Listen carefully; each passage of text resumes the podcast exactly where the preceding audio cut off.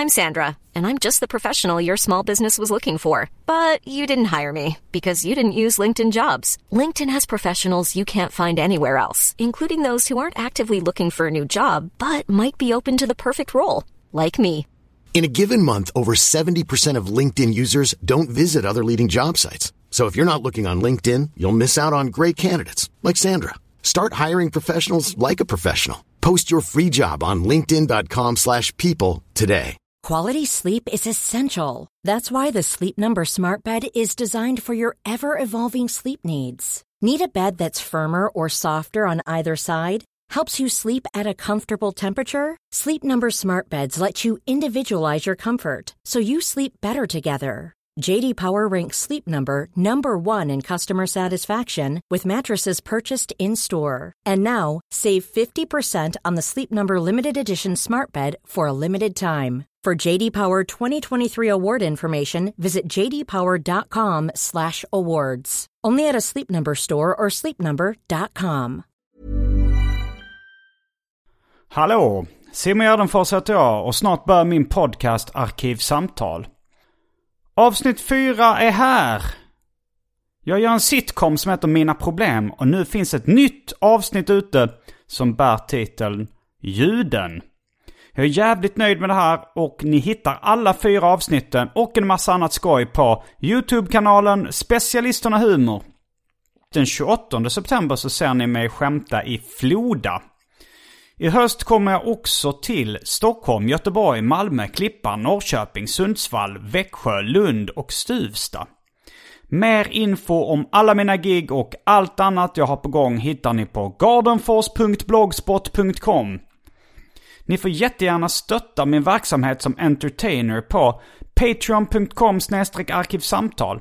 Eller så kan ni swisha en valfri summa till 0760 72 47 28. Jag uppskattar jättemycket alla som gillar mina grejer och stöttar mig på olika sätt. Följ mig också på sociala medier gärna. Som till exempel Instagram och Twitter. Det är både roligt och informativt. Men nu kommer Arkivsamtal. Som klipps av min redaktör Marcus Blomgren. Mycket nöje.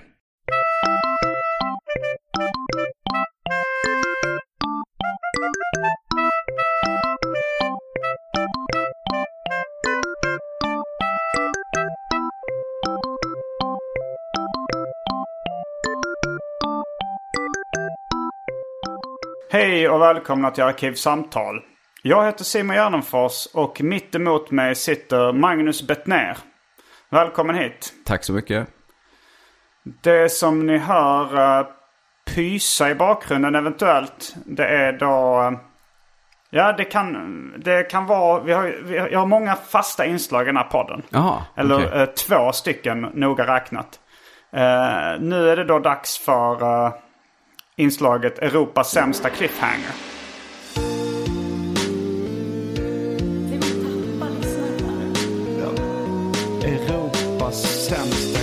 Cliffhanger. Eh, ibland känns som en av Europas många cliffhangers när den inte är så dålig. Men då är det ju då cliffhangern är. Vad är det som pyser i bakgrunden? Är det ett fast inslag? Europas sämsta cliffhanger. Jaha, okej. Det är ett In- återkommande inte, att det, inslag. inte att det alltid pyser i Nej, bakgrunden. det pyser inte alltid i Nej. bakgrunden. Alltså det, det är när man har en väldigt slapp cliffhanger. Mm. Så, så kommer det in en jingel. Som då är Europas sämsta cliffhanger. och sen så ska man liksom efter ett tag rycka av skynket från den här cliffhangern och avslöja vad det var. Hur I det här lång- fallet vad som pys. Ja, hur länge brukar du vänta innan du Jag tycker avslöjar? vi tar det nu. För, eh, kul att du frågar. Eh, för vi kommer ta det efter inslaget som det blivit dags för nu. Mhm. Och det är det omåttligt populära inslaget Välj drycken. Jaha.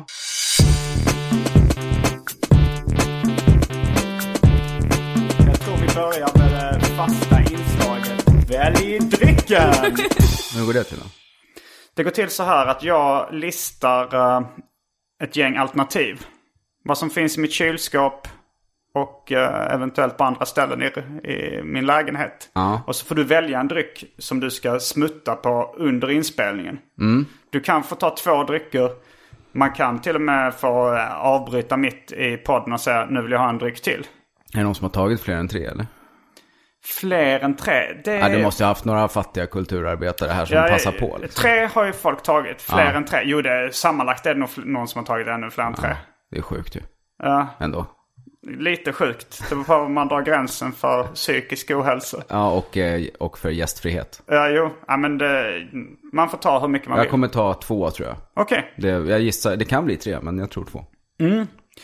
Men eh, då så kommer alternativen här. Eh, Det är då eh, kaffe. Pulverkaffe.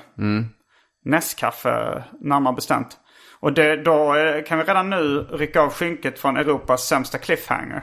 För det var det som pös. Om ni hörde det. Så var det kaffet som kokade på spisen.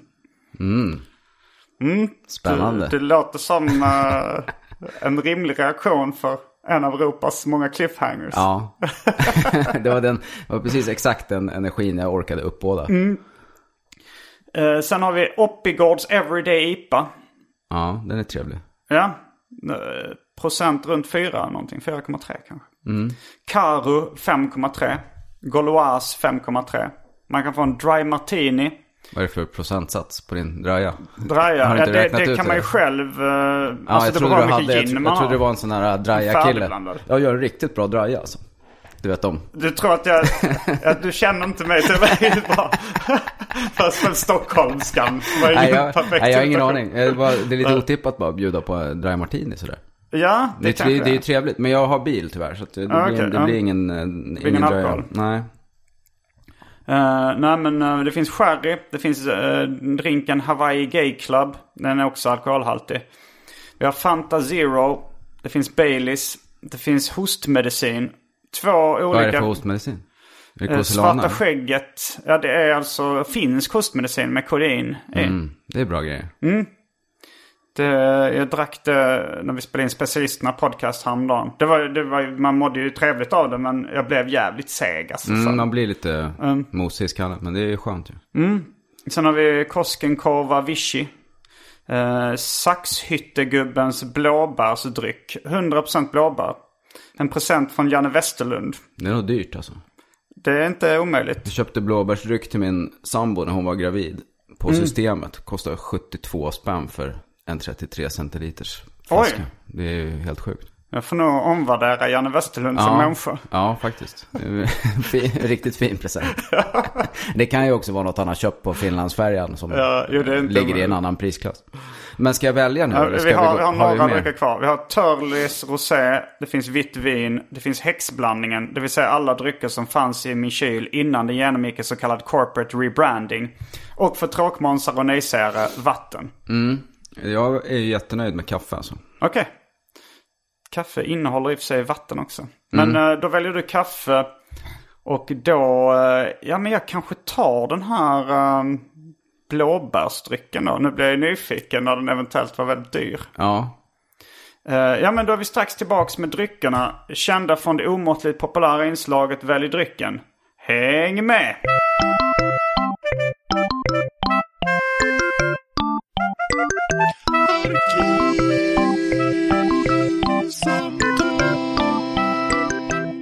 Då är vi tillbaks med dryckerna. Kända från det omåttligt populära inslaget Välj drycken. det där är nog en sån där som jag köpte till min sambo. Det var en sån. Ja. Ja. den, den så... 72 spänn är det du sitter 72 och slurpar spänn. i det där. Tack Janne Westerlund. den var god också. Mm, den är god. Var ligger Saxhyttan? Jag tänker på I Saxhytte. eh, Dalarna Okej. gissar jag på. Men det var en gissning. Du, eh, ja, vi har inte riktigt presenterat det. Jag tror, tror inte du, vad, vad säger man? Behöver ingen närmare presentation. Eh, Magnus Bettner är komiker. Du har eh, ganska nyligen haft en time-out. Och eh, nu kommer du hit till min lägenhet helt klädd i vitt. Vad eh, associerar du det till?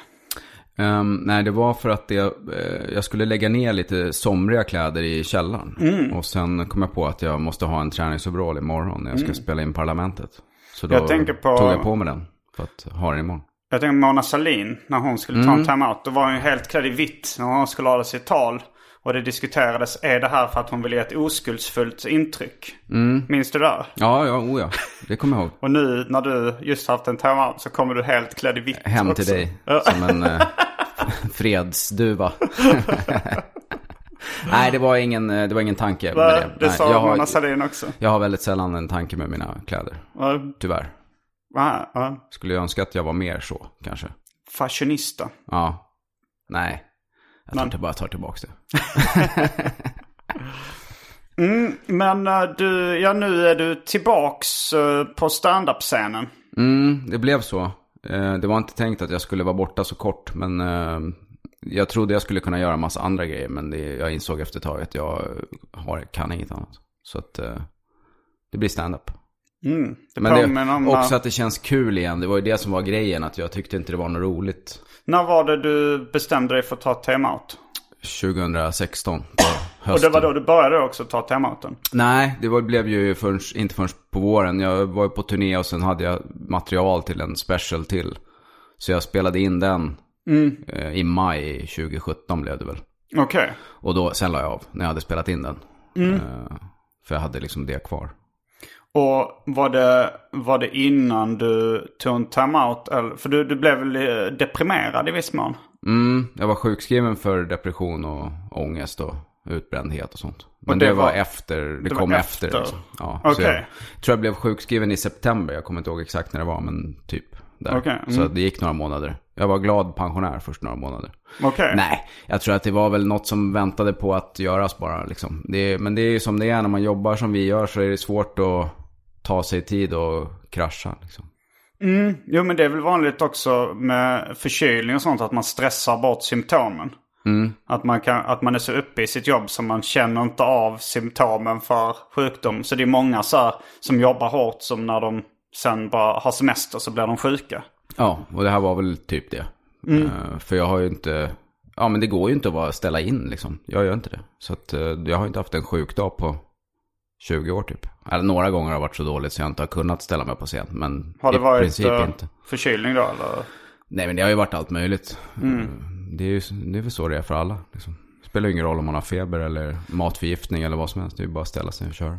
Ja, jag tror jag ställt in bara en gång. Och då var det att jag hade råk... I efterhand visade det sig att jag hade råkat svälja en bit av ett muske... musselskal.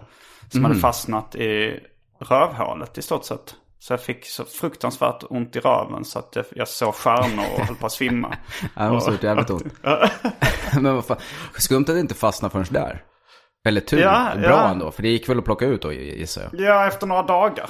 Ja, du fick göra det själv liksom. Du åkte inte Ja, till... jo, jag åkte till... eh, det, det finns faktiskt ett specialavsnitt av Arkivsamtal där jag ligger i min säng och kan inte röra mig och spela in ett... Det är det enda solavsnittet, det är när jag har det här. Och jag vet inte att det är musselskalet. Eh, då. Utan jag bara vet att jag har fruktansvärt ont i röven. Men jag hade sån kramp i själva anus att jag kunde liksom inte riktigt... eh, Gå. Ja, och, och, och doktorn fick inte upp liksom fingret i rövhålet och kunde inte känna vad det var riktigt. Måste ha suttit lång, ganska långt upp då. Eller så hade han väldigt korta fingrar. Ja, eller, jag eller hon. vet inte. Det var en han. Ja. Eh, och jag har faktiskt... De flesta ståuppkomiker som har fått någon av uh, någon ändtarmsundersökning har ju skrivit material om det. Jag testade pyttelite men sen nej, det här jag känner inte riktigt för... Det blev inte kul. Det var ingen som skrattade. Nej, jag tror inte jag har gjort material av min heller faktiskt. du har också haft en... Nej, jag hade en blindtarms... Eh, en inflammerad blindtarm som de kollar genom att stoppa ett finger i stjärthålet. Eh, hur ont det gör. Om man har det så gör det skitont, tydligen. En blindtarmsinflammation. Ja, så då tog de bort den. Sen tog de bort den. Så det var inte så mycket att snacka om. Men eh, Ja, ja, jag har jag inte kan ju ha gjort det i och för sig. Jag har ju snackat om allt. Så att det är inte helt omöjligt. Alltså, du har snackat om... Alltså du minns inte om du eventuellt har snackat om det? Nej, det här är ju 20 år sedan typ. Men jag kommer ihåg, jag gjorde... Har du ett- verkligen snackat om allt? Alltså är det, är, har, det, har det aldrig varit någonting som har var- varit för privat eller personligt som du... Nej, in, nej det tror jag inte. Alltså nu har jag väl börjat att lugna mig lite med mina ba- eller med min tonårsdotter. Eh, det är väl liksom första gången som jag har en spärr. Ja, För hennes skull liksom. Eh, innan dess, nej. Tror inte det. ja. när jag såg det också på, eh, på nu Skala, Skala Teaterns källare. Och det, men det var också första gången jag hörde dig nämna någonting om Soran-grejen överhuvudtaget. Mm, jag har inte stått på scen sedan dess. Så det är inte så Ja, lite grann har du väl? Nej. Eller ja, jag har ju varit på Big Ben typ. Men Ja. det, är ju, det är ju först nu jag har börjat. Jag har inte stått, jag gick ju i pension i maj och det här var ju i, Ja, eh, just det. November eller vad var det? Oktober, november. Men eh, påverkade den, hela den grejen din psykiska hälsa mycket också? Ja, det gjorde den. För det var ju, alltså hela min stress och ångest kom sig ju av näthatet liksom. Mm. Eh, och det blev ju inte direkt bättre av den grejen. Det kan man Nej, inte påstå. det kan jag, kan jag tänka mig. Så att visst, absolut, det spelade väl in. Men då var jag ju redan sjukskriven, så det gjorde väl ingen jätteskillnad. Jag höll mig liksom undan då. Mm. Under sjukskrivningen så var ju jag inte alls på sociala medier. All, Nej. inte, inte någonting överhuvudtaget. Eh, Så därför, mm, ja, behövde jag liksom inte uttala mig om någonting. Eller jag gjorde inte det. För att jag var för då, mådde för dåligt helt enkelt. Hur är det med näthatet nu då? Har det lugnat ner sig? Nej, men nu mår jag bra, så nu gör det inte så mycket. Okej, men, det, men det är en strid ström av uh, påhopp och hot som kommer till dina olika inkorgar? ja men det är ju mest invandringsgrejen liksom. Och det kommer ju när någon av era stora YouTube-gubbar gör någonting om mig. Eh, Då kommer det ju liksom. Eh, Det är så det funkar. Då drar deras svans igång. Och det brukar hända ungefär, inte vet jag, en gång i månaden eller vad det kan vara. Som någon, någon av dem skriver något eller gör ett klipp liksom. Och då blir det, då tar det en ny, blir en ny sväng liksom. Jo, ja, men det är så sociala medier funkar. eh, har jag ju fått lära mig den hårda vägen. Ja, ja det, är- det, det, det, är- svårt att hantera tycker jag. Alltså jag, jag, Ja. jag trodde att jag var immun liksom länge. För jag har ju haft det så här, alltså alltid liksom. Eh, Men sen blev det så jävla mycket och jag mådde sämre och sämre. Så att jag tror man får vara lite försiktig liksom. Det är nog lätt att tänka som jag tänkte. Att eh, det är ingen som kan rå på mig, jag fixar det. Eh, Men jag gjorde inte det till slut. Och gör inte jag det så tror jag fan ingen gör det. Jag tror att till slut så kraschar man liksom. ja, nej men det är väl som fysisk hälsa ungefär. Att det är väl ingen som klarar av hur mycket stryk som helst. Alltså varken psykiskt eller fy- fysiskt. Man, man blir nednött till slut. Men Ja. Det gissar jag på. Men eh, ja, det är ju eh, en av, eh, alltså om, om det antyder att jag fått lära mig hur sociala medier fungerar. Det är ju då liksom, ja, alltså så här, drevet kring eh, Knulla barn-låten kom ju igång när det var, inte YouTubers utan när kanske Instagram-profiler som helt plötsligt plockade upp den. Och det... när var det här? Var det också då typ eller? Hmm, nej, det var nog lite, Lite, tidigare. efter. Ja, det var efter. För jag var Ja. sjukskriven kommer jag ihåg i alla fall. Ja, då när det hände. Då när det hände. Ja. Ja. Ja, det, det, var, det var liksom, det kom ju lite olika vågor. Alltså först så var det för länge sedan, för några år sedan när Mr Cool blev bokad till Emmaboda-festivalen. Då var det någon som drog igång ett så här upprop för att han skulle bli avbokad. Ja, just det. Jo, men det blev kommer jag ihåg. Ja. blev det ett litet drev. Sen kommer jag inte ihåg om det var... Men det en- var någon en- kvinnohatsgrej va? Det var inte... Ja, det var väl den sexistiska, homofoba och eh, rasistiska rapparen Mr Cool. Att stopp, Stoppa honom på Emmaboda liksom. Ja, och och det, det- det gjorde de eller? Eh, ja, han, det, var, det var väl lite olika turer. Det var så att han avbokade sig själv. Och sen så bokade de specialisterna dagen innan. Och så körde vi lite av hans låtar. Då var det jag och han och... Men då körde vi någon slags krogshow där liksom. Där vi kombinerar stand-up med musik. Och, Ja, okej. och uh, alltså det, det, det var väl, men det var väl för att det var, det var mest Anton som var i skottlinjen då. Då var inte jag eh, så inblandad. Sen kom det då, eh, jag vet inte om det var sommaren efter. Som det kom, eh, som det var liksom just knulla barnlåten som var i fokus. Och då fattade ju inte de att, att, var, att jag var inblandad den först heller. Det var när jag la ut det på sociala medier. Jaha. Alltså så här. Nej men det var, det, var, det var någon som hade skrivit så här till mig i ett privat meddelande. Eller bara som en kommentar på en Instagram-inlägg så stod det. Eh, vad tycker du om att din kollega Anton Magnusson eh, har gjort det här?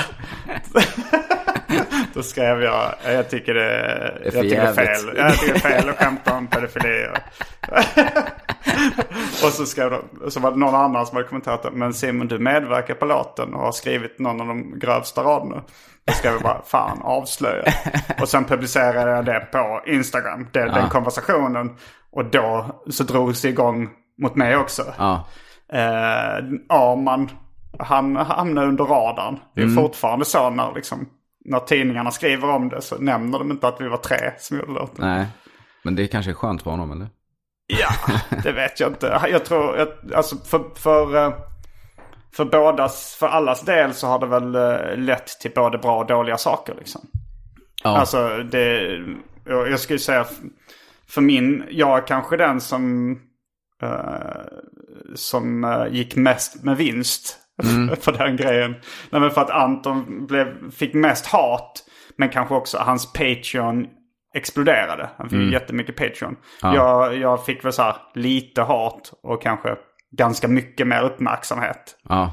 Och Arman fick inget av det. ja, men det kanske går på ett ut då. Ja, det kanske det gör. Ja. Och sen så nu den här sommaren så var det ju då det ledde till att eh, draken. Det, det har ju varit lite små avbokningar här och där. Som inte så många förutom jag kanske har brytt mig om. Jaha, okej. Men sen... Vadå, har- klubbar och sånt eller? Ja, det har varit ganska många småklubbar som bokat av. Jaha. Eh, Det förvånar mig ändå, måste jag säga.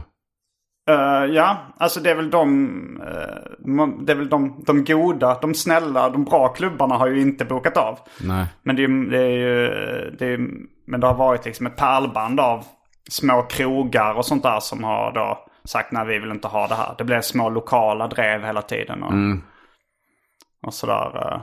eh, eh, och sen också ställen som jag bebokade betydligt mindre till hela tiden.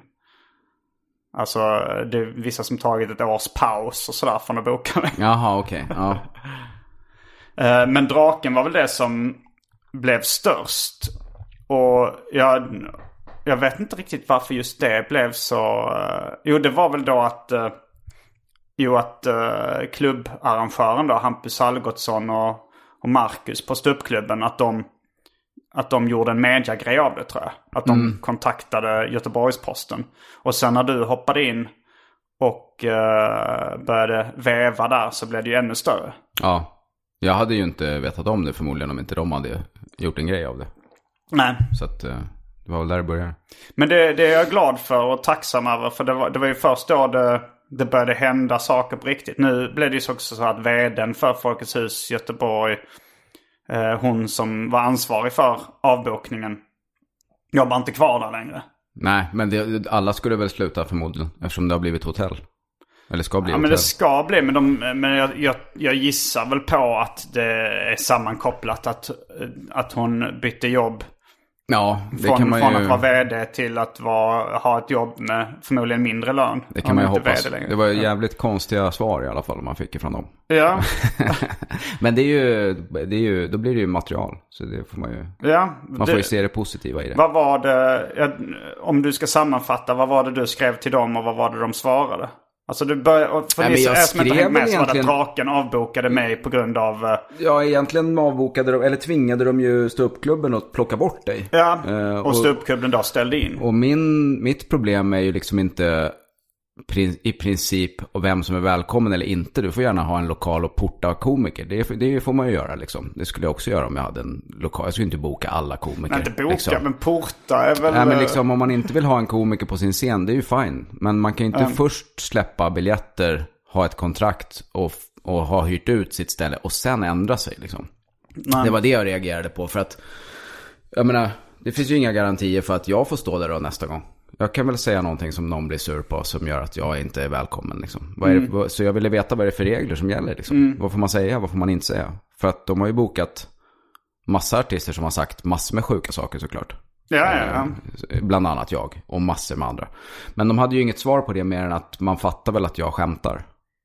Eh, och då, då är det liksom, ja, det är ju, men det här har jag liksom hållit på och snackat om sedan 2007. Så jag är jävligt trött egentligen på hela diskussionen också. Men det det är visar ju att den egentligen. fortfarande behövs liksom.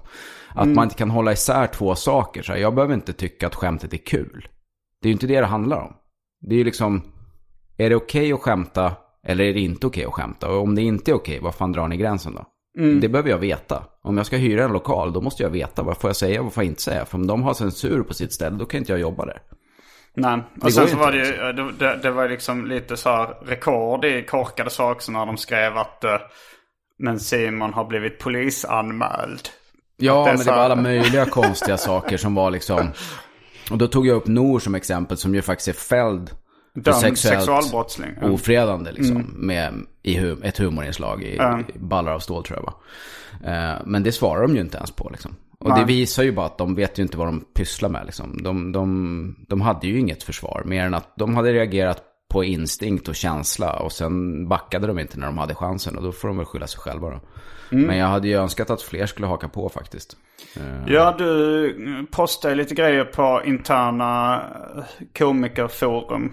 Mm. Uh, och, och uppmanade fler till att ställa in. Men det var, ja, det var, inte, det var inte många som Nej, det var det inte. Men sen ska det man också- annan jag skrev- Eller ingen, ingen känd. Nej, men säga. det vill jag också säga här med, för det skrev jag där också, att det, Mm. man ska ju inte lägga det här på de som kanske inte är megastora liksom.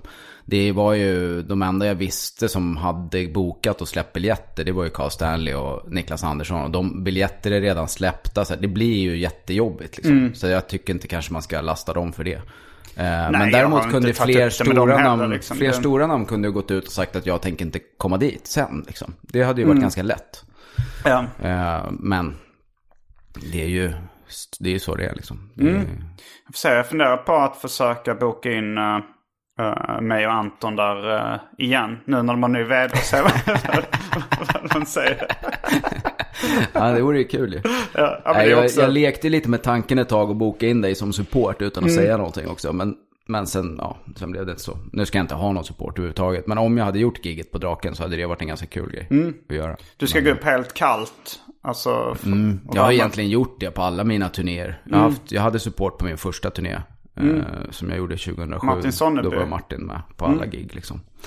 Eh, och sen har jag kört eh, alla soloturnéer så har jag gått upp utan. Liksom. Sen hade jag support. Jag gjorde en work in progress turné 2015 kanske. Mm. Något sånt där. Då hade jag support. Eh, också. Men då hade jag olika varje gång. Och det, det blir så jävla mycket jobb. Jo, Så antingen får man bestämma sig för någon man vill åka med. Mm. Eh, Och det vill inte jag. åka med samma människa. Alltså jag har inte någon som jag skulle vilja åka liksom, eh, ett halvår med. Så då, och då blir det så jävla mäckigt. Så då sa jag, då kör jag lite längre själv istället och så skiter jag i support.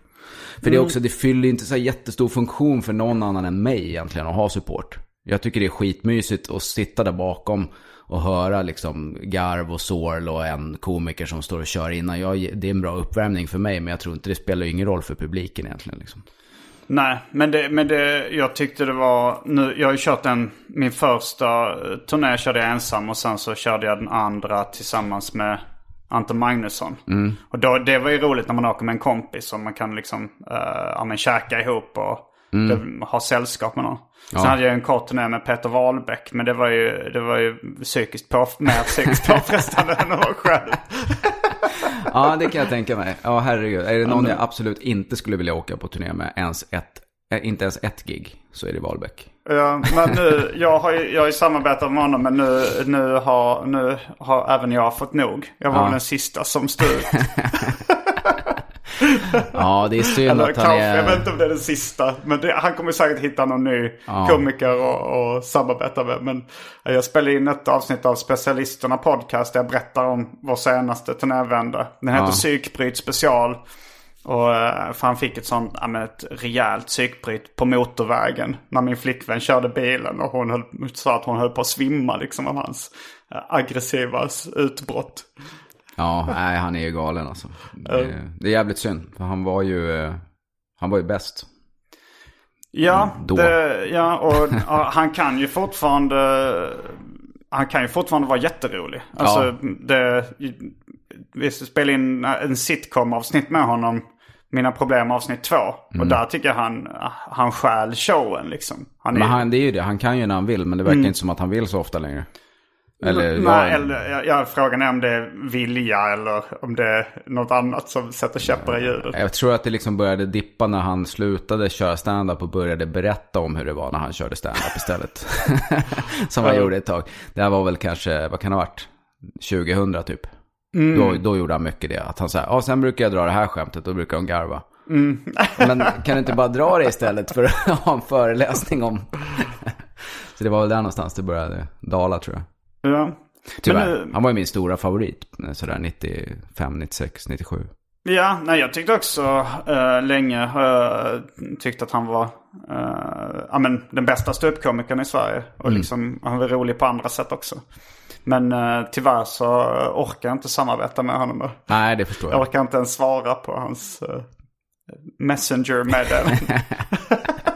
Nej, jag har full förståelse för Han det. skickar en del vagt rasistiska memes fortfarande ibland. Ja, vi, vi har inte pratat med varandra sedan han skulle börja slåss på en uh, råkryssning. Jaha, Jag vet inte när det var. Det Oj, det var så. Det, det, var, det var så. Ja, Han fick också ett aggressivt utbrott då eller? ja, det var då han blev avslängd. Från- Över från- bord? Nej, men i Åbo. Jaha. Fick åka det andra bolaget hem. Jag kommer, det var väl Silja kryssningen var på, så fick han Okej. åka Viking Line hem. Vad, vad började med, eh, vad var det han var arg för eller vad var Nej, det? det kommer jag inte ihåg, men han var jävligt otrevlig. Eh, Mm. Och framförallt så gav han sig på, kommer jag ihåg, folk från scen som inte var, som var där men som inte var komiker. Liksom. Mm. Någons flickvän och sånt. Det är ju inte, Eh, alltså började skälla ut börja dem, eller? snacka om dem, att så här, skämt, eller liksom, inte ens Mm. skämta, bara säga att de var fula och tjocka och sånt. du vet. Och det är ju inte riktigt... Eh, Ja, det är ju taskigt. Ja, och framförallt, det kan ju vara taskigt att göra det mot en komiker också, men vi har ju i alla fall möjlighet att slå tillbaks. Liksom. En privatperson som är på en kryssning med sin kille ska ju fan få vara i fred, tänker jag. Så det var massa sådana där grejer. Sen var han ju bara asfull och, och jobbig, liksom. Som, som han är. Man skulle börja slåss med dig också Mm. eller vad? Vi, eller ja, vi skulle börja slåss. Jag, var, jag tröttnade på honom. Men då Mm. ramlade han ut genom en nödutgångsdörr och sen såg jag inte honom. Och sen sista jag hörde, för jag hoppade också av i Åbo för jag hade ett firmagig eller något annat gig eller vad det var, någon Mm. radiogrej något. Han ramlade ut på eget bevåg. Det var. Ja, ingen knuff han- inblandad. Nej, inte från mig i alla fall. Jag tror att han ramlade ut på eget bevåg. Mm. Och sen blev han liksom avslängd i Åbo var det sista jag hörde. Så att, sen vet jag inte.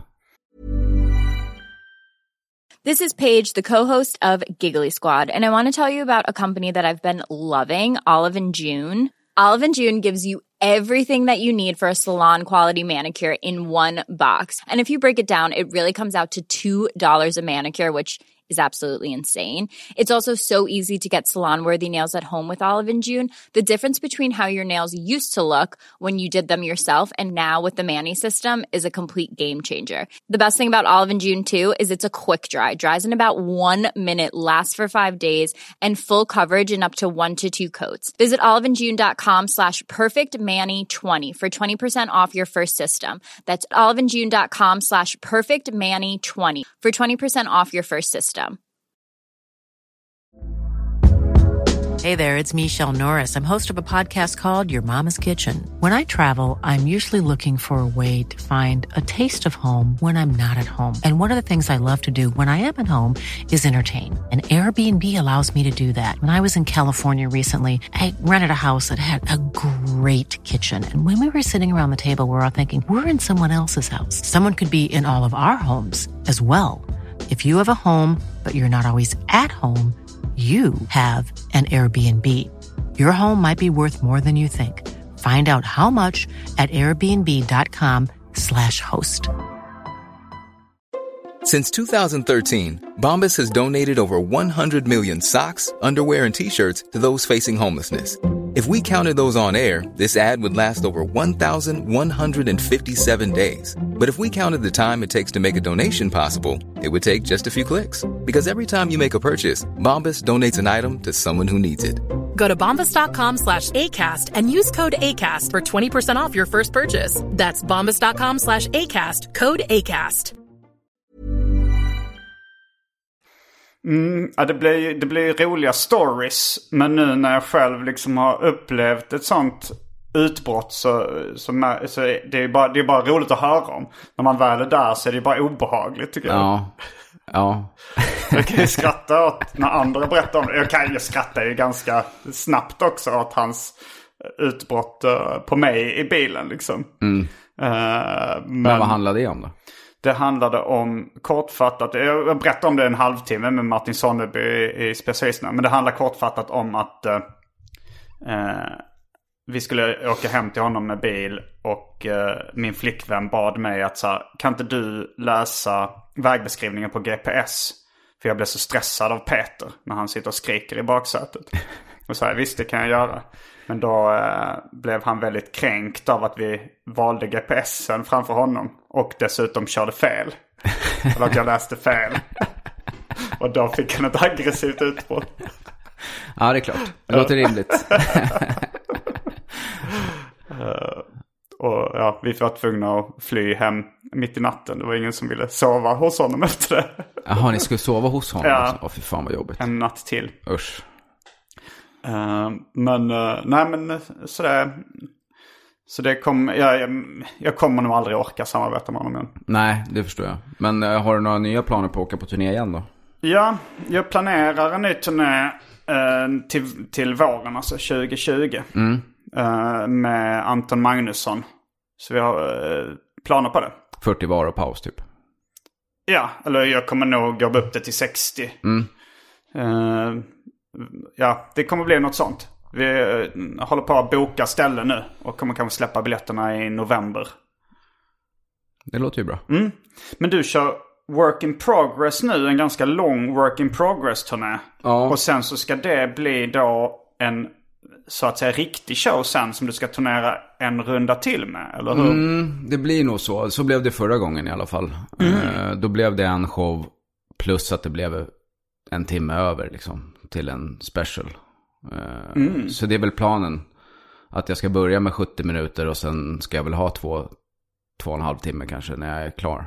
Så jag... Två och en halv timme som du kör i ett svep. Nej, så väljer jag väl ut den timmen som jag tycker är mest värd eh, en lite dyrare biljett på en lyxigare teater. Och så förpackar jag det på något vis med en ny affisch. Och så åker jag på en turné. Eh, och sen det som blir över spelar jag nog in på någon klubb som en special. Som jag gjorde förra gången. Så Work in Progress-turnén kanske blir längre än eh, den riktiga turnén sen. Nej, det blir den inte. Jag tror de, alltså mina turnéer brukar ju vara någonstans, den kortaste har väl bara varit sex månader, men normalt är väl att det blir ett, ett eller ett och ett halvt år. Och work in progress är det bara bokat ett halvår nu. Sen får vi se, vi har inte bestämt riktigt vad som Hur händer. många, men det är ändå, alltså, Ja, det är ganska många gig. det är många med fler gig än de flesta har på en, sin ordinarie turné. Ja, det är det. Men det har jag ju nästan alltid. Jag, har ju, jag gör ju liksom alla städer som är städer typ. Eh, så har det alltid varit. Så att, Ja, du skriver du, du kommer upp med mer material än de flesta komiker. ja, det Hur, jag. hur, eh, hur är din process? Hur går den till när du tar fram nytt material? Det är ju precis det jag håller på med nu. Så det är ju det du såg i måndag. Så att jag går upp med lite idéer eh, som inte är färdiga liksom. På scen. Och så en del blir kul, en del blir inte kul. En del känner jag det här går att jobba vidare på. En del känner jag nej, det här får jag slänga. Och sen jobbar jag med det. Först på klubbarna lite grann. Eh, och sen nu som senast då, 2015 var det ju som jag jobbade fram mycket material. Då var det ju work in progress. Och det tror jag blir modellen från och med nu liksom. Att göra en sån sväng på lite större lokaler och sådär. Eh, för att jobba fram. Också tycker jag det är lite olika material som passar på klubbar och större scener. Så jag tycker det är skönt att känna på det live liksom. Vad som, vad som funkar bäst. Men eh, den stora processen är ju egentligen Norra Brunn, Big Ben eh, köret liksom. Hålla på och harva på klubbarna i Stockholm. Eh, Och du skriver aldrig skämt då liksom ord för ord? Utan du Väldigt har... sällan. Alltså, normala är väl att jag bara har stödord liksom. Eh, i, antingen i telefonen eller i något block som jag eh, går och släpar runt på helt i onödan liksom. Men eh, det mesta jobbet sker i skallen. Jag har skrivit, en av mina shower har jag skrivit ordagrant. Liksom. Den satt jag och skrev för att jag hade bråttom att komma iväg på turné igen. För att pengarna var slut. det var 2009 som jag gjorde en turné som hette Tal till nationen. Okej, och Den då... är liksom ordagrant, eller den var ordagrant nedskriven när jag började ska jag väl säga. Så det som är inspelat på specialen, det är väl inte förmodligen så mycket kvar av det som var från början. Men... Ja, du testade det och sen strök det som inte Ja, sen gör jag det under hela... Om jag åker på turné så är ju inte showen alls likadan när jag är klar som den var när jag började. Det har den aldrig varit. Och, för det är ju det som jag tycker är kul med stand-up också. Att det inte är, jag måste inte göra samma sak varenda kväll. Nej. Utan jag får göra vad jag vill. Eh, och det är det som jag tycker är kul också. Jag tyckte nu det senaste giget jag såg av det tyckte jag var mer setup punchline baserat än vad jag har sett dig göra tidigare. Är det någonting du har tänkt på? Nej, men det brukar ofta börja så. Okej. Eh, att jag skriver ett skämt. Och sen blir det ett långt resonemang som sabbar skämtet. Alltså du skriver ändå ett skämt med setup punchline fast, eller hittar på ett i huvudet då och skriver ner det med stödord. Liksom. Alltså jag tänker liksom inte i termer av setup punchline. Jag tänker bara om... Nej. Jag, jag brukar tänka att jag berättar om sånt som jag själv skulle vara intresserad av att höra. Eh, och sen om det blir kul eller inte, det bekymrar inte mig så mycket. För det blir kul. Men har man jobbat med det här i, säg mer än 8, 9, 10 år. Då vet man ju hur man gör humor. Ja. Alltså, eller alla vet ju inte det. Men de flesta av oss vet liksom. Man kan skriva skämt. Det, det intresserar inte mig så mycket. Utan jag, jag vill liksom berätta. Jag, jag tänker att de bästa komikerna som jag gillar, det är de som är historieberättare. Som berättar, behöver ju inte vara nödvändigtvis anekdoter om när de är ute och krökar och sånt där. Det kan ju vara tröttsamt också. Men just att det finns ett, ett, ett liksom berätt, att det är det berättandet som är det viktiga och att, att skämten kommer i andra hand. Jag tycker de tråkigaste komikerna är de här som eh, sätter skämtet först liksom. De är ointressanta för mig. Jag kan uppskatta både och. Alltså jag, jag älskar ju så här eh, Bill Burr och eh, men även Louis CK och, och folk som då liksom berättar om sitt eget liv. Eh, och Chris Rock gör väl också liksom att de ja, men berättar eh, som du gör liksom för det mesta också. Drar, ja, men ungefär, det har hänt sen sist, det här är mitt liv just nu. Och så skämtar de det. Men jag kan ju också gilla one-liner-komiker jättemycket. Alltså Jo, men jag kan också Stephen gilla dem, men, och- men det är svårt att kolla på eh, i någon större utsträckning tycker jag. Alltså jag kan gilla, jag kan ju kolla på Mitch Hedbergs eh, 20 liksom. Mm. Ja. Som jag har sett hundra gånger och tycker den är svinrolig. Men, Mm. men jag skulle ju inte liksom bli, bli kompis med honom som jag känner att jag är med Bill Hicks eller, eller eh, Stanhope liksom. Nej, Det- man lär ju det- känna folk mindre när det är så också. Ja. Alltså, det, det, poddar är ju mer likt det sättet som de här historieberättarna. Att man blir kompis med, man lär känna någon. Mm. Och sen så blir det också mer som en efterrätt lite med de här liksom korta skämten. Att det, man, man kanske inte vill äta sig mätt på det. Nej, Men, exakt. det, men, men, jag kan absolut gilla sådana korta skämtkomiker. Eller Zach Mm. Galifianakis som gör liksom lite eh, väldigt tramsig. Berättar inte mycket om sig själv. Men Nej. hans eh, Live at the Purple Onion är en av mina favoritspecials. Ja, jag kollar inte så mycket på stand-up alls, så jag har inte så jättebra koll faktiskt. Men jag, jag gillar den stilen bäst som är... Jag brukar säga det till alla som frågar när de ska börja med stand-up hur man gör också. Att det, jag tror att det är en vinnande modell att liksom få, försöka få publiken att känna att det är våran kompis som står där uppe. Eh, att man har den, den illusionen liksom. Tror jag man tjänar väldigt mycket på. men jag tror nog att det är bra att börja med tydliga skämt. Alltså för, Ja, att, eh, jo. för att det är ganska många som, som då kanske ska ställa sig för första gången. Speciellt när jag började för, för sex år sedan, eller sex och ett halvt år sedan. Då var det rätt många som var inspirerade av dig. Mm. Och liksom eh, gick upp och, eh, och hade inte så mycket skämt. Utan mer ville berätta. Och det funkade bättre med de som bara hade korta roliga skämt. Och då lär man ju, alltså så här, då börjar man, ifall någon kommer upp och drar ett, något roligt skämt i början. Då tycker man ju mer om den personen. Och sen så när, man väl, när de väl har få- fångat folks eh, sympatier med lite skämt. Då, då känner jag, då kan man liksom lära känna dem lite och bli kompisar med dem. Men folk som kommer upp och, och, och eh, ja, men så här, och rantar bara utan att ha liksom... Nej, det går ju inte. För du måste ju liksom först skapa den där relationen till publiken. Liksom. Och sen kan man ju, när jag har ju liksom gjort det. Så när min publik kommer till mina gig, då är den redan satt. Så i princip kan ju jag skita i att gå upp och vara liksom, och skämta och få dem på min sida. De är ju redan på min sida. Men det går ju inte att göra när man börjar såklart. Nej. Särskilt om man liksom har, ofta är ju spotten kanske sju minuter. Jag kan ju köra sju minuter utan att ha ett enda skämt. Det är ju av en och en halv timme, det gör ju ingenting. Men man kan ju inte göra det när man har sju minuter. Nej. Då blir det inte så bra. Och det är jobbigt också med, med komiker. Alltså nya komiker har ju...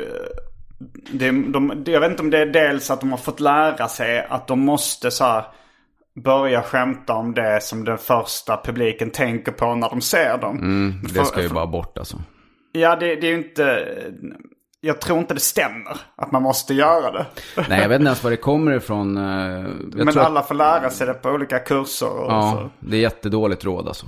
Ja. Det, det, ska, det ska bort. Det och eh, dels utseende skämt om sig själv ska bort. Och sen, eller man kan lägga in dem i showen senare om man nu känner att man vill ha det. Liksom. Men som inledning är det skitdåligt. Mm. Ja, och sen det andra det, är... Om ni som inte har hört det är det så här. Det klassiska formatet är. Hej, jag heter Simon Gärdenfors och jag vet vad ni tänker. Eh, någon kändis som ser ut som jag har börjat med heroin. Ja, men typ så. Typ så. alltså om vi hade sagt det så hade det funkat. Ja, det är ju ett skämt. Ja, men de skämten går ju att använda och vissa, någon gång ibland är de ju riktigt bra också. Men det är ju sällan. Det är, oftast så är det ju bara så här, nej, det här, du får bara publiken emot dig liksom. Och det andra felet jag tycker folk gör det är att de pratar om sitt riktiga jobb. Eh, alltså, jag är ju lärare egentligen och där hände en grej. Nej, Varför skulle man inte göra det? därför att illusionen du vill hålla vid liv är ju att de är på stand-up och kollar på en komiker. Inte att de är och kollar på en lärare som försöker vara kul. Det blir ju helt osexigt liksom. Det, det måste ju vara lite, det måste ju vara lite rock'n'roll. Jag håller nog inte med där. Jag, tycker nog, jag är nog mer inne på att gräva där man står. Alltså när du har jobbat som komiker då kan du skriva ärligt material om eh, att du är komiker. Nej men, det behöver inte här- vara, jag, jag tänker, du behöver inte låta bli att prata om vad som hände i skolan. Men det är just det där att du ska berätta att du har ett riktigt jobb. Det är det jag tycker förstör. Inte själva ämnet i sig. Du kan göra bra stand-up om precis vad fan som helst. Det, det är inga problem. Men då kan du ju rama in ditt skolskämt på något bättre sätt än att säga att du har ett jobb.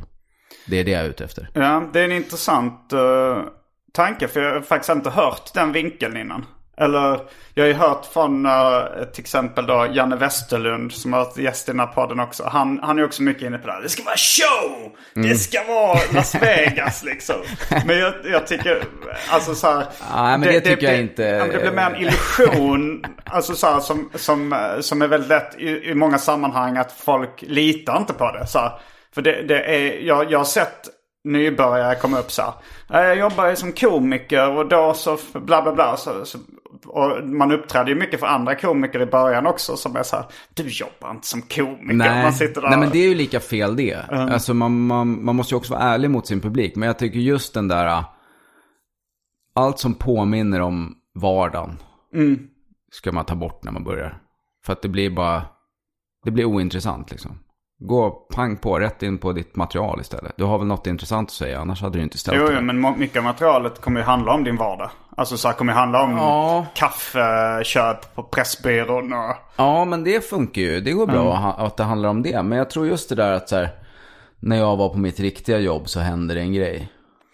Är inte De problemet bara att de det, liksom. nya komikerna sällan är, är, har bra material och är roliga? Jag tror Jo, om, det är väl också ett problem såklart. Men det är ju mer naturligt. Så är det ju. Alla suger ju i början liksom. Det är ju svårt att komma ifrån.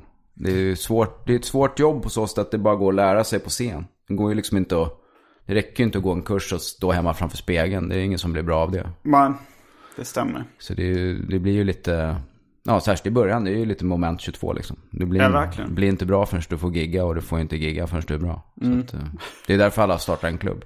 Ja, och det är ju bra för eh, när, man, när man har blivit lite etablerad. Att man kan då köra på väldigt mycket småklubbar. Mm, det är jättebra. Det är kanon för hela branschen att det, att det är så det funkar.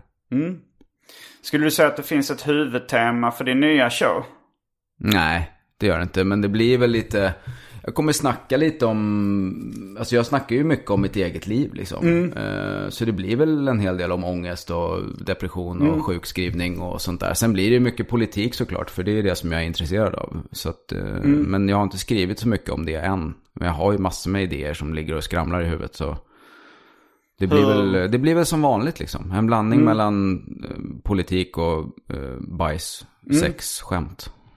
Tänker jag.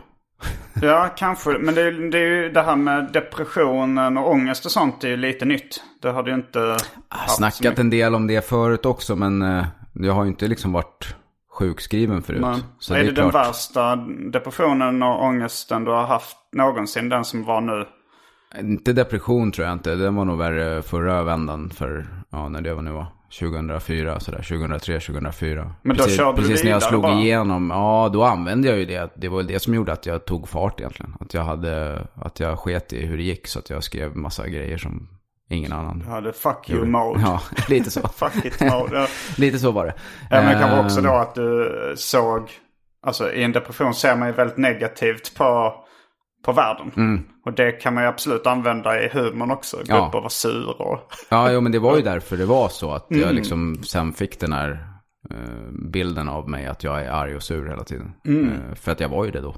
Nu är jag inte det kanske på samma sätt. Men, men, Men däremot du- så tror jag ångesten har ju varit mycket värre nu den senaste tiden. Så Ja, att, eh, panikångest och sånt där. Ja, och det har jag aldrig haft förut. Så det var en ny upplevelse. Så det lär det väl snackas lite om. Men sen blir det väl som sagt, det blir väl lite knulla och lite SD och lite det gamla vanliga. Fast Mm. förhoppningsvis hittar man väl någon ny vinkel. Nya ställningar att skoja om. Knulla SD. Ja. har, har, du, har depression varit så djup någon gång att du har haft eh, självmordstankar? ja, det har väl alla som har haft en depression tror jag. Jo, jo, jo. Jag, har- men jag har inte haft den på 20 år. Men då hade jag ju Nej. Självmordstankar och fantasier. Men kanske inga direkta planer.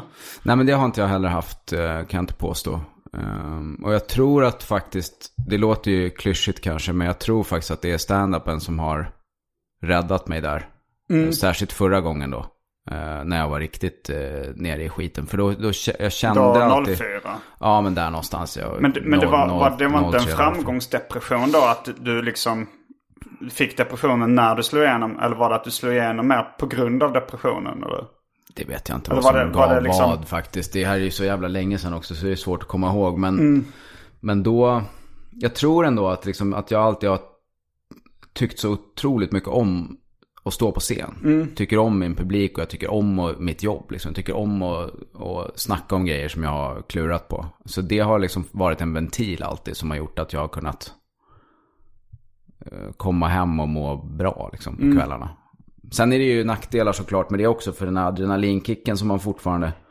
Nu har det ju liksom mattats av med åren men, men den, det är ju ganska svårt att hantera tycker jag. Att man går upp på scen och är sen när man kommer av euforisk och speedad och sen är man ensam på ett hotell liksom. Det är rätt deppigt. Dalen blir ju större för att toppen är högre liksom. Tror jag. Det är lättare att bara vara deppig. Åka på och vara eh, sån här resande försäljare. Då är man bara deppig. Man slipper få den här kicken Ja. innan. För jag tror att den berg och dalbanan är rätt eh, tuff. Faktiskt. Men jag tycker ofta, alltså så här, man behöver ju inte vara alltså, ensam efter ett gig. Det kommer jag att prata med Appelqvist om också. Alltså så här, man kan ju alltid hitta någon att hänga med efter gigen. Om, om du inte åker med en supportkomiker eller om det är andra komiker som uppträder på gigget. Eller om du känner arrangören eller... ja, så kan man fast alltid det är hitta inte någon min... eh, Det är inte min grej alltså.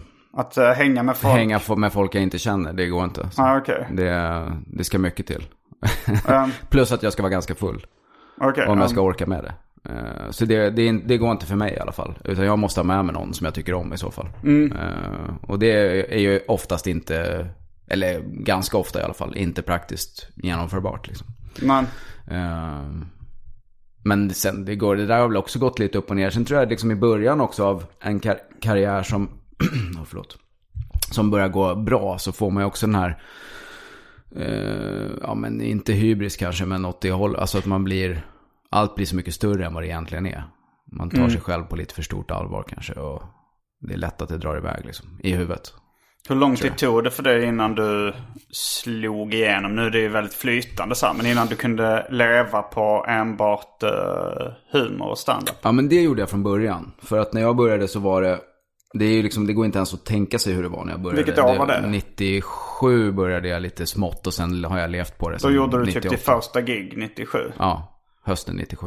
Och så du kunde börja leva på det direkt. Jag slutade på mitt jobb i mars 98. Vad var det för jobb du Då hade? jobbade jag på en jongleringsaffär. Som Aha. instruktör och Mm. sådär. Höll på med det. Eh, Så då började jag, i princip så jobbade jag heltid eh, direkt liksom med stand-up. Men det var ju också Hur, dels... fi- hur fick du jobb direkt liksom? Var det... Eh. Vad var ditt första gig? Alltså jag var ju på Norra Brunn väldigt tidigt. Eh, Ja, nästan det- på en gång. Och sen blev jag bokad där jättemycket för att eh, flera av dem som var headliners där ty- tyckte om mig. Och eh, det fanns jättefå bra supportkomiker på den tiden liksom. Det var ju, stand-up var ju fruktansvärt ute. Så Mm. det, var, det var så mossigt så att det liksom, folk skrev att det var dåligt i tidningarna om de ens skrev om det överhuvudtaget. Och det var inga komiker som var med i radio, det var inga komiker som var med i humorprogram, det var inga komiker som syntes någonstans förutom möjligen slängde i brunnen då. Ehm, Och det hade slutat gå då? 97, Ja, det slut, nej, det slutade gå 99. Jag var, jag var med i de sista två säsongerna som gick. Men, Eh, men jag tycker på, på ett sätt är det 98 lite kanske. konstigt för att det var väl runt då uh, millennium, strax innan millennieskiftet som till exempel Chris Rock slog igenom.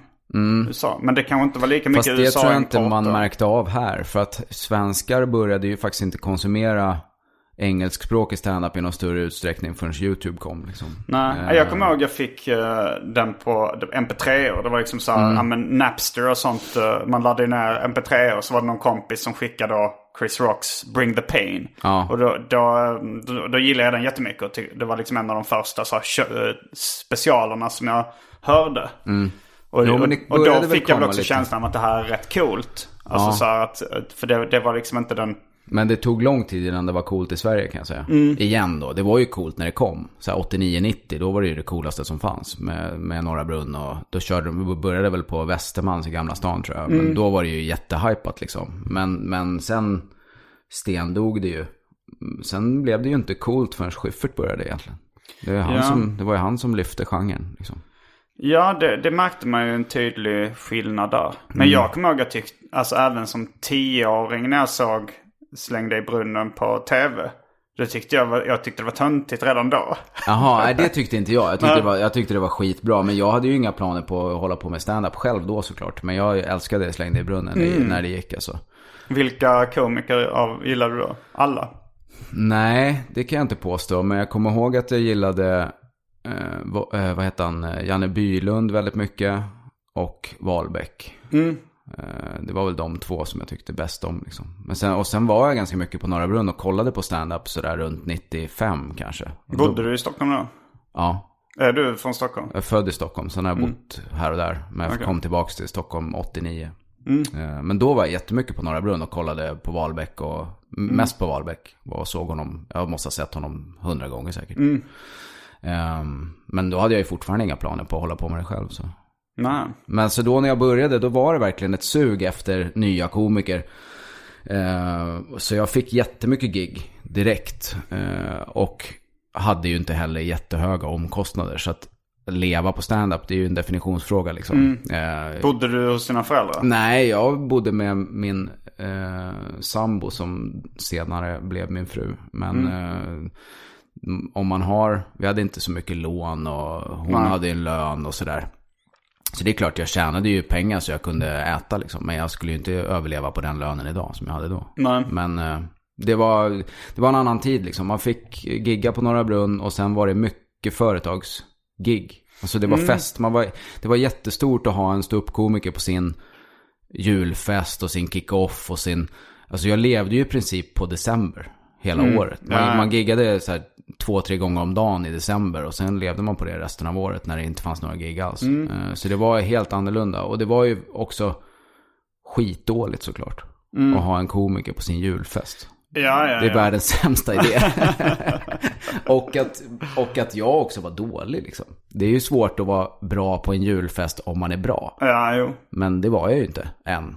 Så att, Nej, det, det är väl de här bita ihop-giggen man får köra för få pengar. Ja. Även om jag extremt sällan blir erbjuden företagsgig. Både före och efter de här dreven. ja, nej jag blir inte heller det längre så ofta. Och när jag blir det så tackar jag oftast nej. Men det, det finns, jag har gjort jätteroliga firmagig också. Men då måste det vara uppstyrt så att det är mer som en klubbkväll. Och de vet om innan vem som kommer och sånt där. Liksom, så att man inte bara, åh kvällens överraskning. En komiker som hälften av er hatar. Det här ja, blir, det- nog, det, det- blir nog kul.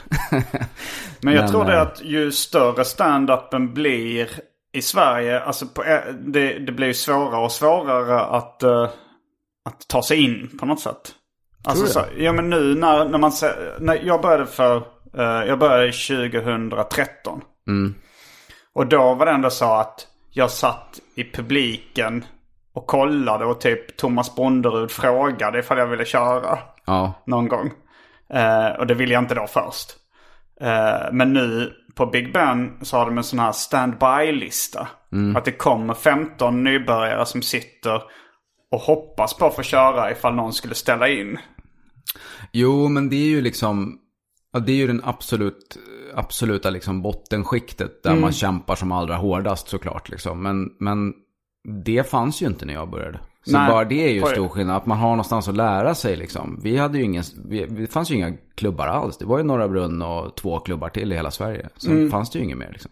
Så jag tror ändå att det är, jag tror faktiskt att det är lättare nu. För du har också, Stand-upen går att ta till an, andra nivåer. Du, det fanns ingen som åkte på teater, konserthusturné innan jag gjorde det. Liksom. Det var ju bara Gardell som hade gjort det. Typ. Magnus Härenstam. Ja, jo. Vad heter det? Föredraget. Ja. Eh, men jag, jag så- har inte sett eller hört det. Men det var, det var väl... Man har, det är väl omdiskuterat vilka, vem som började med stand-up. Men just föredraget av Magnus Härenstam är det vissa som... Ja, det är väl, jag, jag har den på DVD faktiskt, men jag har aldrig kollat på den. Nej. Eh, Fick den, vi var på turné ihop eh, en gång. Va? Va? Ja, En lång turné? Nej, det var väl en tio dagar eller vad det var. Det var en sån här Big Comedy hette det. Som Schyffert Mm. hade dragit ihop med Lenny Norman och några till. Så de, några gubbar varvade liksom, olika, körde vartannat år. eller Så. Då var Magnus Härenstam med ett år. Mm. Hur var han som ståuppkomiker? Eh, han var ganska dålig såklart, men han var väldigt trevlig. Och, Mm. och kul att hänga med liksom. Men han var inte så bra på scen, det kan man inte säga. Var Eller det är han väl, men inte på stand-up. Var han med i Släng dig i brunnen någonsin? Nej, tror jag inte. Undrar varför? Ja, men jag vet inte. Det var väl någon som övertalade honom att hänga med på den där turnén. Jag tycker Mm. det var skitkul att han var med. För det var ju verkligen så här. eh, När han kom upp på scen, det gick ju verkligen ett sus genom publiken liksom. Mm. Sen gammal. Men jag tycker inte det är så självklart att han inte skulle vara bra på stand-up. Oh. är det inte det? Nej men liksom. Alltså folk som inte kör mycket. Alltså om man kör mycket då blir man ju för det mesta bättre i alla fall. Jo, och han har ju men- ändå kört den här turnén, föredraget. eh, Liksom hade han, hade han ju kört runt med säkert hundratals gig. Då borde han Ja, ju... det kanske han hade. Jag vet, inte, jag vet faktiskt inte. Men, men nej, alltså det kändes ju att det var någon annan som hade skrivit det och att det var översatt liksom. Eller hälften Mm. det. det. Så var det ju. Men, eh, Jo, för det var väl vanligt när du började att folk bara översatte amerikansk standup. ja, de snodde ju bara rakt av. Ja. Eh, Det här var ju inte stulet. Det var en amerikan som hade skrivit det åt. Eller en skotte kanske. Som hade han hade beställt material ja, från en skotte. det. Ja, jag tror det. Jaha. Eller någon kompis till honom liksom. Men det, Okej. det märktes. Men han var, det, det var, jag tyckte det var kul att han var med. Jättekul. Eh, Men det blir ju inte ofta så bra stand-up om man inte lever på scen. Liksom. Gör man inte stand-up fem dagar i veckan så är man ju oftast inte så bra. Liksom. Det, Undantag Jonathan Unge. mm, men han är ju också ett geni. Så att... eh, Nej, jag älskar honom. Men han har, Han väl giggat, eh, han har väl giggat jätte- jättemycket. Jo, men eh, han, han, man kan inte säga att han lever på scen och kör fem gånger i veckan. Nej, det kanske han, Han, inte han kör ganska s- eh, ja, men, sällan till halvsällan skulle Ja. man säga. Eh, Nej, och, det, och det är- är lite knäckande liksom att han är så bra. Eh, men tränar så pass lite jämförelsevis. Men han är väl undantaget som bekräftar regeln då. Ja, det uttrycket är ju lite konstigt. att ett undantag skulle bekräfta en regel. Ja, men nu är det så bara. Då får man bara ta det. Jo, jo, Det han, är- han, är, han är ett undantag helt enkelt. jo, jo, absolut. Jag, jag är verkligen, eh, tror verkligen på att övning ger färdighet. Och att man, alltså det kommer jag ihåg när jag, när jag började med stand-up så tänkte jag så här att, eh, eh, ja men kanske om man kör en gång i veckan kanske är lagom. För jag, jag, hade ju- jag har giggat som rappare innan dess. Och då, då var det ju sällan man fick ett gig i veckan liksom. Då var det ju snarare Ja. kanske ett gig i månaden. Och sen så jobbar man mer i eh, och spelar in skivor och, och sånt där. Men, men så jag tänkte, ja, men ett gig i veckan, två gig. Och sen så läste jag lite så här böcker. Bland annat Make 'em Laugh. Som då handlar om eh, Comic Strip, den klubben. Där det var intervjuer med komiker som, var, eh, som brukade köra där. och Som började där. Bland annat Chris Rock. Och då så säger han så här. Nej men det räcker inte att köra så här. Eh, ja eh, men några, några gånger i veckan. Eller så här, eh, han tyckte inte ens det räckte. Om man vill bli riktigt bra då ska man köra en 3-4 gig per kväll. Ja. Sånt. Ja men det är ju så. Det är ju bara att kolla på. Alltså jag tycker ju att eh, brittisk stand-up är överlägset bäst när det kommer till klubbscenen. Liksom. Och det är ju just för att de giggar så fruktansvärt mycket. Eh, alltså det är, ju- jag, menar, jag har ju kompisar som gör så här 600 gig på ett år. Liksom. Det är ju helt sjukt. I Sverige finns det ju ingen som gör 300 ens. Jo då. ja, Out of the champ. Och Carl Stanley kanske. Ja, kanske det. Eh. Out of the champ. Vad var det han gjorde? 300... Jag tror det var... eh, Det var, det, var, det var över 360 gig i alla fall. Han gjorde nästan ett gig om dagen. Men gjorde vissa... Ja, det är bra jobbat alltså. Ja. Det är bra jobbat. Nej, men det är ju så. Du måste göra jättemycket gig. Och det är ju skillnaden mot alla andra konstformer. Alltså nu eh, kan inte jag mycket om rap, men jag gissar att det är samma som mycket annat. Att du kan repa in, alltså du har ju en text som du kan liksom. Och den ska ju inte, den är ju, den är ju där den är liksom. Medan stand-up blir ju som bäst när det inte är så. Eh, Det är därför det är så få skådisar som blir bra ståuppkomiker.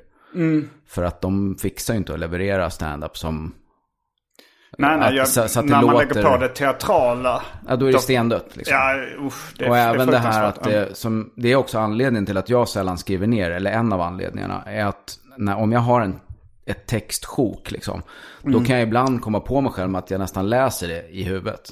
Från ett, alltså att det kommer en text nästan i huvudet. Mm. Ja. Och det hörs ju direkt, eller det märks direkt. Liksom. Jo, då tappar man närvaron. Ja. Det har jag också märkt. Att man, man börjar tänka på någonting annat medan munnen går. Liksom. Och då är, då, då är man ju stendöd liksom. Så, att, eh, så det, det är nog därför jag tror att man måste liksom upp eh, så gott som varje dag. Särskilt i början. Det är då man blir som bäst i alla fall. Ja. Men, men i början är det svårt att få ett gig om dagen. Men... Ja, ja, herregud. Alltså när jag, första åren när jag körde, då fick man ju vara glad om man kunde skrapa upp 50 gig på ett år. Liksom. Det fanns ju inga klubbar som sagt, så det var ju... Man körde Norra Brunn så ofta det gick och sen var det... Jag brukade åka som support till Göteborg två gånger om året och Örebro två gånger om året. Eh, Och sen var det Norra Brunn resten. Liksom. Och så konstiga fester. Mm, eh, hur gör man om man vill eh, se dig eh, snart igen på standup-scenen? Då går man in på magnusbetner.com och så klickar man på turné. Där finns alla datum. Så jag kör några klubbar nu i oktober. Eh, Ganska många klubbar. Eh, både i Stockholm men framförallt i Värmland ska jag göra massa klubbgig. Och sen... Varför eh, just Värmland? Nej, det blev så bara. Eh, Olika arrangörer som började dra i mig när jag sa att jag skulle börja jobba igen. Och de som han först fick eh, ta dagarna liksom. Eh, så då blev det ganska mycket Värmland för att han var tidig. Åland ska Han till. Värmland. Ja, Erik, Erik Axelsson. Erik Axelsson. Mr King of Värmland. Eh, Åland ska jag göra och ja, lite mm, Stockholmsklubbar och sådär. Sen drar jag på Work in Progress 31 oktober tror jag premiären är. Eh, och den blir ju över hela Sverige i princip. Men det finns på hemsidan. Är det någonting eh, du vill tillägga innan vi avslutar den här podden? Ja, man kan lyssna på min podd också. Jag har en podcast som handlar om eh, tv-serier tillsammans med en kompis. Eh, där vi sitter och snackar om eh, allt möjligt. Seriemördarna. Exakt. Så den får man gärna kolla in. Så blir jag glad. Eh, det var allt från veckans avsnitt av Arkivsamtal. Jag heter Simon Gärdenfors. Jag heter Magnus Bettner. Fullbordat samtal.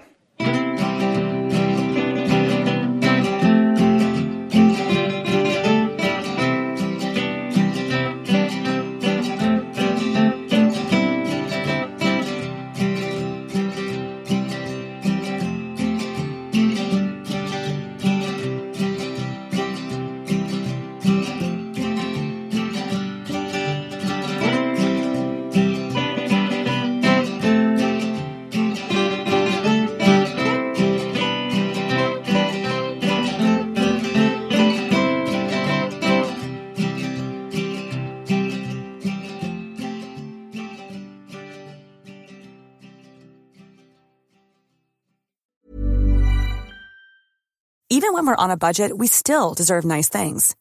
Quince is a place to scoop up stunning high-end goods for 50 to 80% less than similar brands. They have buttery soft cashmere sweaters starting at $50, luxurious Italian leather bags, and so much more. Plus, Quince only works with factories that use safe, ethical, and responsible manufacturing.